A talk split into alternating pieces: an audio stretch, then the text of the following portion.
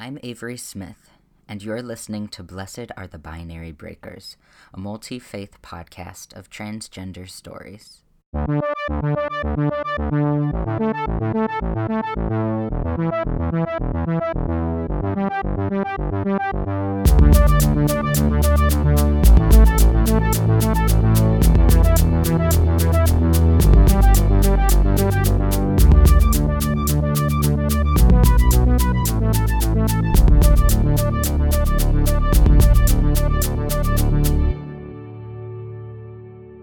Did you like that?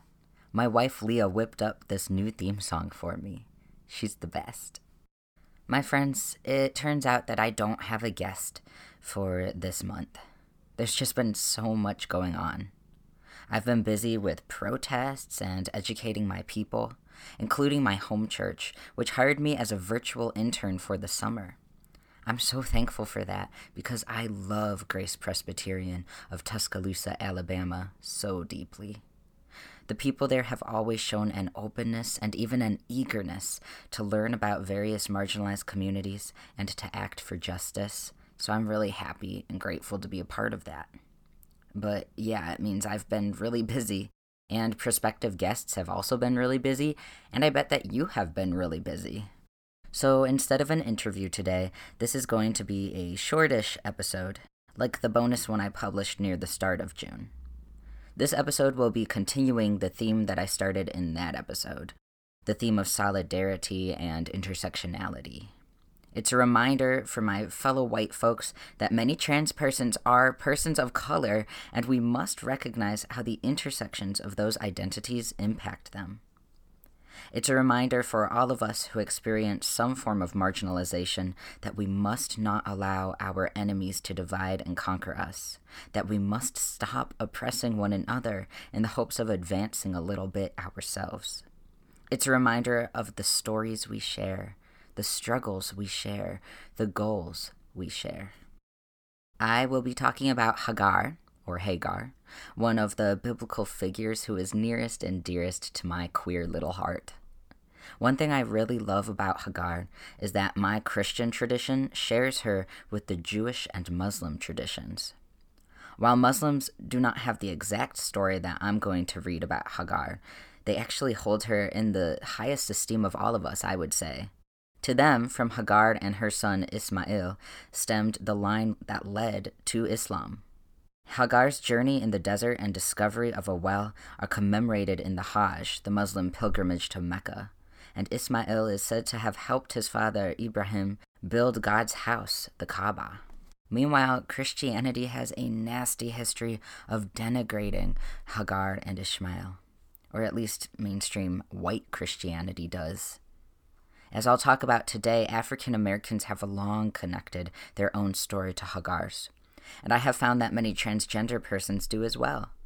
The hatred and abuse that Hagar suffers at the hands of two faithful people, Sarah and Abraham, resonates with those of us who have likewise been persecuted and cast out by our fellow people of faith. And like Hagar, we are able to recognize that the God worshipped by those who hurt us, the God whom those people claim does not belong to us, is indeed our God. Hagar names God as one who sees her in her suffering. God sees trans people too, in whatever pain we experience at the hands of transphobia and cissexism. God is our God, not just the God of our oppressors.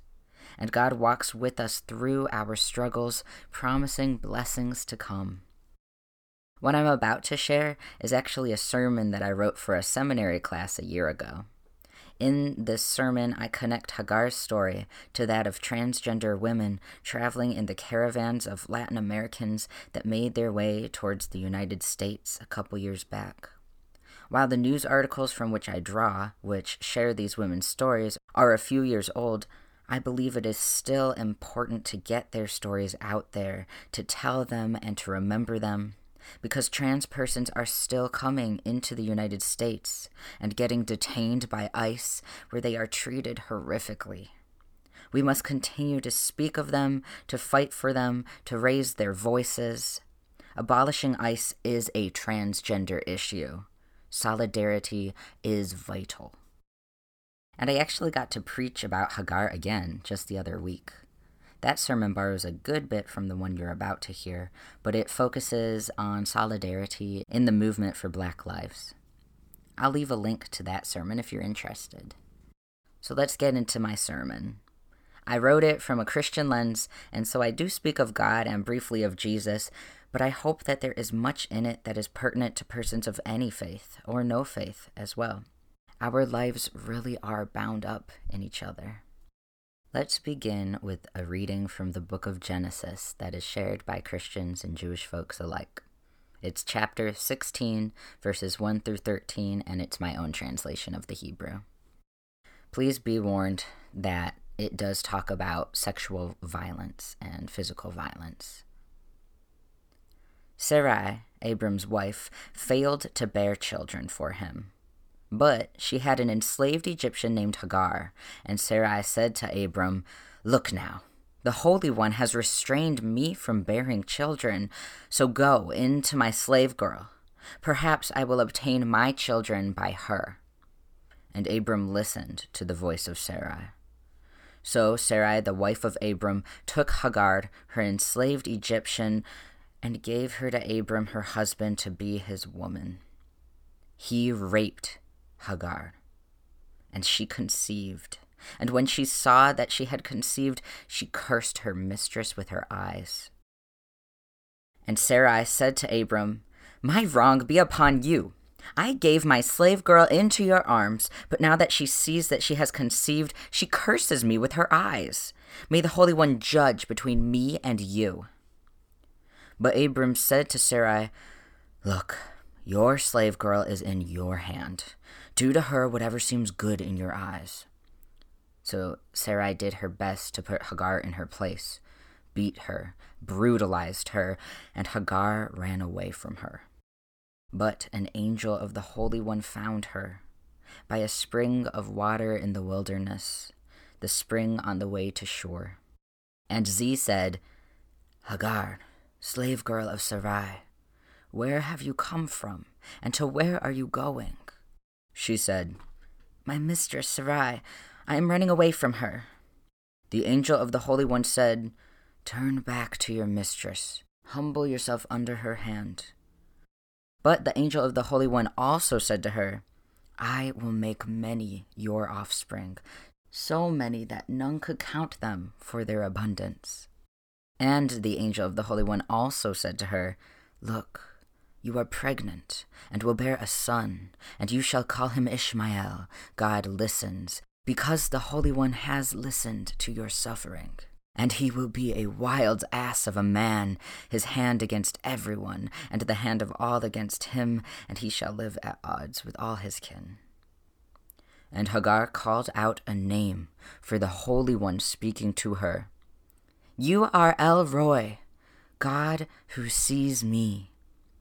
Because she said, For did I really right here look upon the one who sees me? a word from God for the people of God. It is some 2,000 years BCE. The sun blazes hot over the land of Canaan, where a woman round with pregnancy trudges across the wilderness. Her face itches with sunburn, her blackened eye and blistered feet throb, but she focuses, determined on the blur in the distance it could be a bit of shrubbery or even a spring. It could be life. It is 2018 years CE. The sun blazes hot over hard stretches of Mexican highway, burning into the shoulders of a throng of women.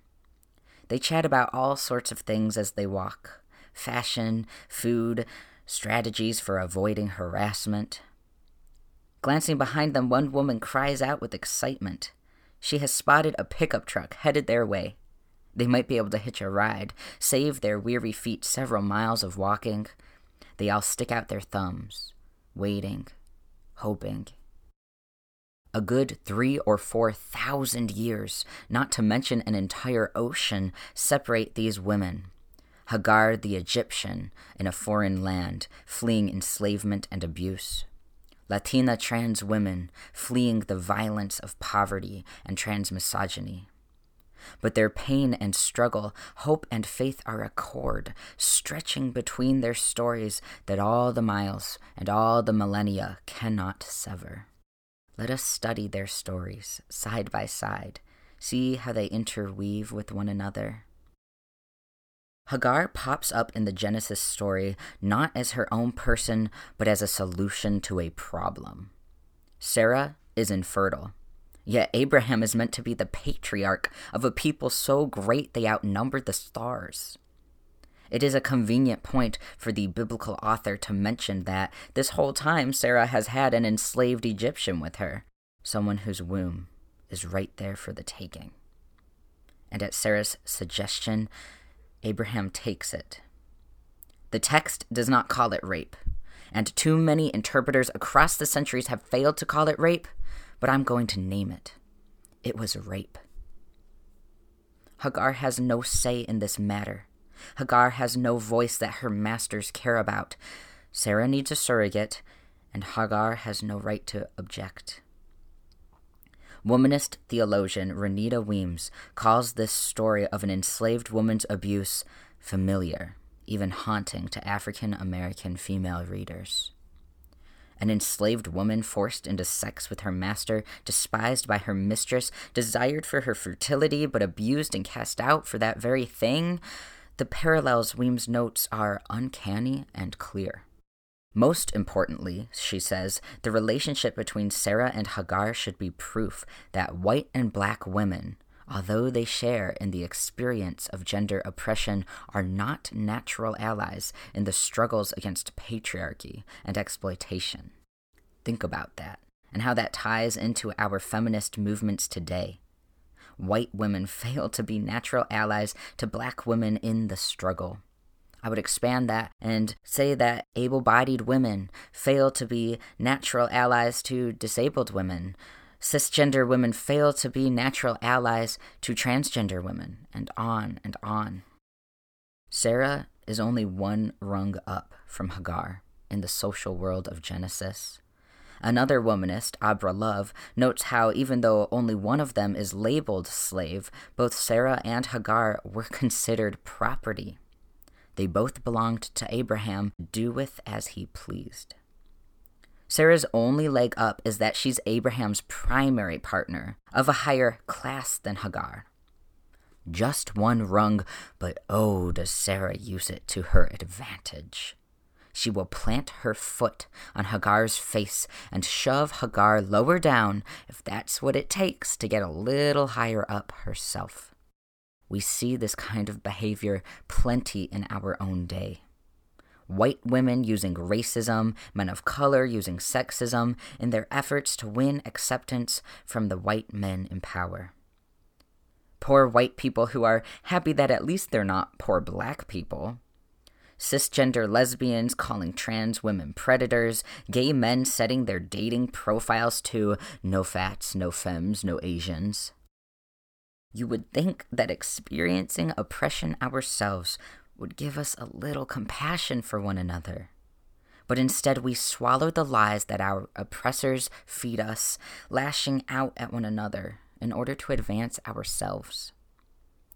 Thus, Sarah, a woman who knew the stigma of infertility and who mm, very likely experienced sexual violence herself when her husband gave her away as a wife to Pharaoh in Egypt, controlled the body of another woman, used and abused her, and then threw Hagar away after she no longer served a purpose.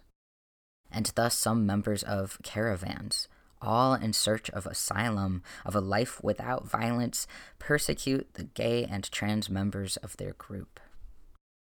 One trans woman who survived the 2,700 mile journey to San Francisco, named Charlotte, discusses the taunts and the threats that she and her trans companions were subjected to on the journey.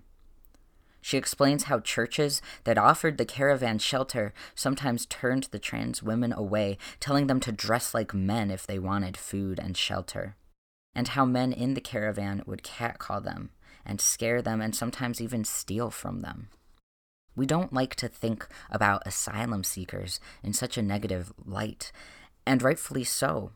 All of these people do deserve asylum from the violence they face, but that doesn't mean that they're perfect. To romanticize them is to dehumanize them, just as demonizing is. In cultures and communities across the world, victims can become abusers. The oppressed can be oppressors at the same exact time. And so Charlotte and her trans companions find themselves marginalized, even among the marginalized, experiencing violence at the hand of others fleeing violence. And so Hagar, pregnant with a baby she had no choice in conceiving, skin bruised by another woman's fists, finds herself in the wilderness, a little trickling spring, the only thing between her and death by thirst. And where is she fleeing to, anyway? The women in the caravan have a destination in mind the United States, where they believe that their dreams of security and prosperity can come true. But it is unlikely that Hagar had anywhere to go when she fled from her abusers. The angel asks her, after all, where she has come from and where she is going. But Hagar only answers the first question She's getting as far away from her mistress as possible, and that is as far as she's been able to plan out. Hagar has no resources and nowhere to run to. The text does not even say that she cried out for God's help. And why would she? That's the God of her masters, of her abusers. What help could the God who let her be enslaved and abused possibly offer her? Oh, Hagar, is there an Egyptian goddess of enslaved women? Is there an Egyptian goddess of abused and discarded women, of starving foreigners and hopeless mothers? Did you have a God to cry out to under that blazing noon sun? Or were you utterly alone? Hagar did not cry out to God, yet God found her beside that desolate spring. An angel of God comes to Hagar and offers her hard words Return to your mistress Sarah, humble yourself under her hand. For me, that is the hardest part of this very hard text. The God of liberation and justice telling a woman to return to her abuse? I cannot accept that. Yet Hagar seems to accept this difficult command. It's a path that leads her backwards into suffering before it leads her out. Because her response is not to refuse or to protest, but to give this God a new name.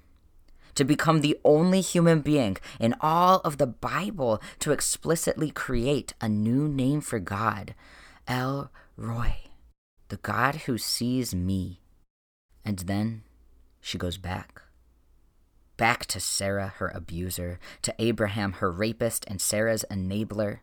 She goes back, and if this were a movie, we'd all be shouting at the screen, Don't do it! Why would you go back? What are you doing? Oh, Hagar, I am sorry for the times I've questioned and judged people who go back, who stay with or return to their abusers. After all, they know better than I ever could what the best option for them is. Sometimes they have no other choice. Society has not prepared another choice for them.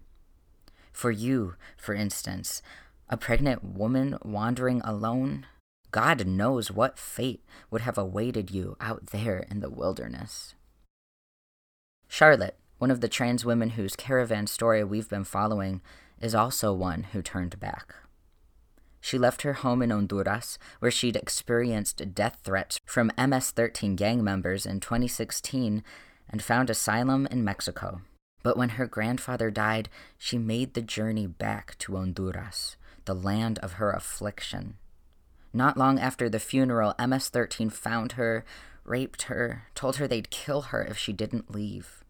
So she fled a second time back to Mexico and then onward to the United States. Likewise, Hagar returned to the place of her abuse and enslavement. She gave birth to her baby there and mother and child lived with Abraham and Sarah for over a decade. And how can we, who have not been in these women's shoes, judge their choices?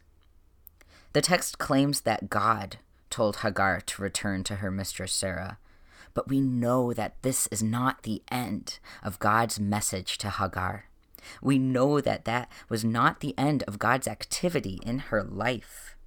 During that encounter with God's angel, Hagar was also given a promise that her son Ishmael would be a wild ass of a man. In other words, slavery's chains would not bind him forever. He would be free, wildly free. Perhaps it was this promise that carried Hagar through those many years more of slavery. After that angelic encounter, you might say that nothing changed for Hagar.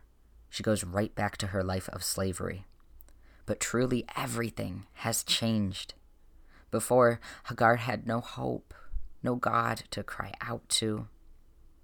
After, Hagar knows the truth that El Roi, God sees her, sees and cares for the most abused and oppressed of us all. For her second journey into the wilderness, this time with a teenage boy and having been forced away by her masters, Hagar has a God to cry out to. In Genesis 21, she finds a little shrubbery to shield her child from the sun, and then, weeping, she lifts her voice, and God hears her. God sees her. God responds and gives her and her son what they need to survive. My friends, I know that this is a difficult text, a painful, frustrating text, but this, this is the good news within it. The good news is that the God whom the oppressors claim is truly the God of the oppressed. Throughout the millennia, the truth of this God who sees and responds has never been buried for long. Like Hagar, enslaved black people knew that the God of the white enslavers was really their God, a liberator who would set them free. Like Hagar, Charlotte and her transgender friends on the caravan knew that the God of the churches that turned them away was their God too, and would see them through their arduous journey. Like Hagar, do you see the God who sees you? Do you trust God enough to cry out to her and demand a response? Do you trust that she will hear? And, beloved, you know I have to ask you the flip side to that question, too. Do you know that God sees the ones whom you oppress? When have you been Sarah, knowing oppression yourself, yet perpetuating oppression upon others? When have you been Abraham, allowing that abuse to go on without interfering, just as guilty in your passivity as the arm that strikes? But even though we should be ashamed for the times we have failed, even though we must do better, the good news, the miraculous news, is that we cannot thwart God. The transgender child kicked out and left homeless. The desperate people we turn away at the border or strip of their children to lock in cages. The pregnant teen forced out of church the black lives that are stolen by a corrupt system, while too many of us look away, God sees them all. And from the story of Hagar's flight from slavery, we know that God does not just see and hear, but feels. Feels deepest compassion that moves her to act. Moving forward in time, we also know from the life, death, and resurrection of God incarnate, Jesus of Nazareth, that God does not just see and hear, but experiences, is right there with us in the heart of our suffering, sharing our burdens when we are oppressed, challenging us to do better when we do the oppressing. Glory to God. May we live like we know that God sees.